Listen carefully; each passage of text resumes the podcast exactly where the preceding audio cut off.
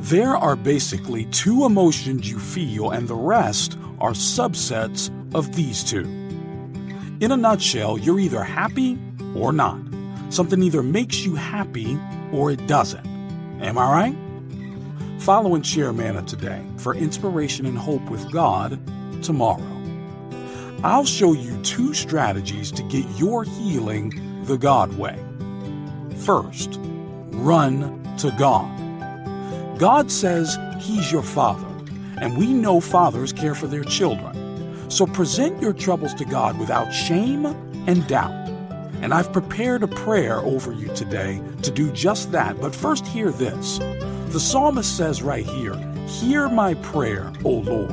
Let my cry come to you. Do not hide your face from me in the day of my distress. Incline your ear to me. Answer me speedily in the day when I call. You see, praying to God is always a solution when you're in distress. Amen? Leave it in a comment and like the video. I answer all of them. See, a lot of things make you happy. For example, getting a new house, a new job, a new car, a newborn, and a long, unending list. In the same manner, a lot of things can make you not so happy. Losing that job, that car, a breakup, a wrong accusation, a bad comment against you, and the list goes on. Different people react differently to the feeling of hurt and pain, so we'll cover these emotions in our prayer over you today. How do you respond to it? Well, I'll show you another more excellent way to respond to your hurt and pain, regardless of what brought it on. Second, call on those who love you. See, men can be a help sent from God, and it's not wise to depend totally on them, but it isn't wise either to completely reject their ministry. God uses men to save us in our sorrow. And now that you're in the season of hurt, don't neglect those who care for you. Give them a chance to help and support you whatever way they can. Men are a source of strength and support. Two are better than one because they have a good reward for their toil. For if they fall, one will lift up his fellow. But woe to him who is alone when he falls and has not another to lift him up. When it hurts and you feel it the most, do you have those who can lift you up? If you don't, then you need to make quality relationships because that's also a system of God's assistance. God will always deliver and restore at the time that He has determined. God is good, and even though you're dealing with hurts at this time, it doesn't change His good personality. These trials and tribulations are not new to men. However, only a few have been able to overcome. Will you be one of the few? Of course you can. And that's what we're about to ask God for in this prayer in a moment.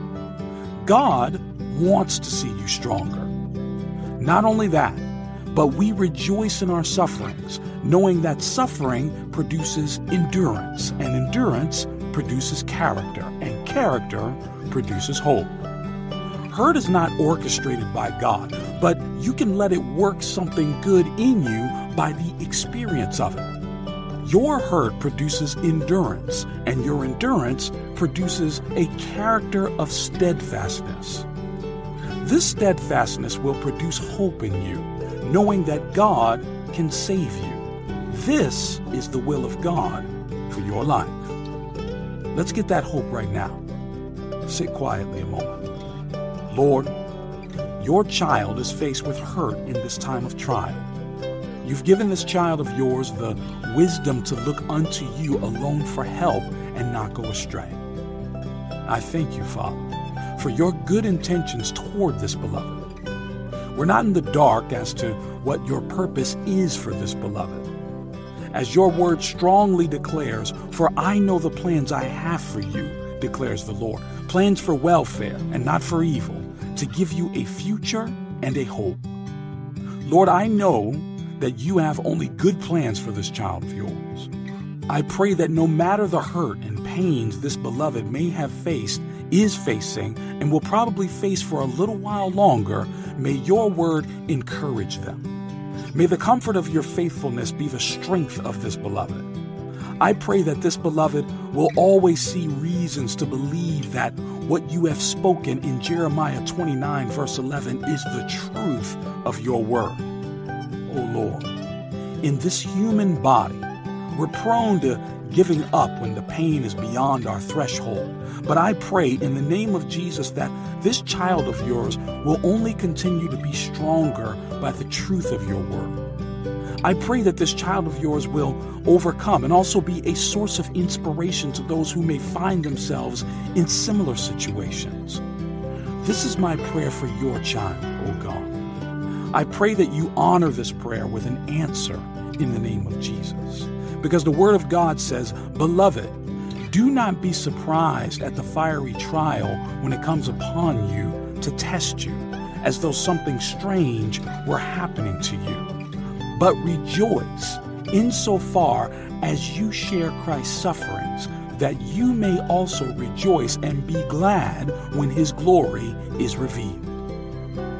As believers, our trials come from different reasons. But I pray in the name of Jesus that whatever reasons you may be experiencing this hurt for, may the Lord give you endurance to go through.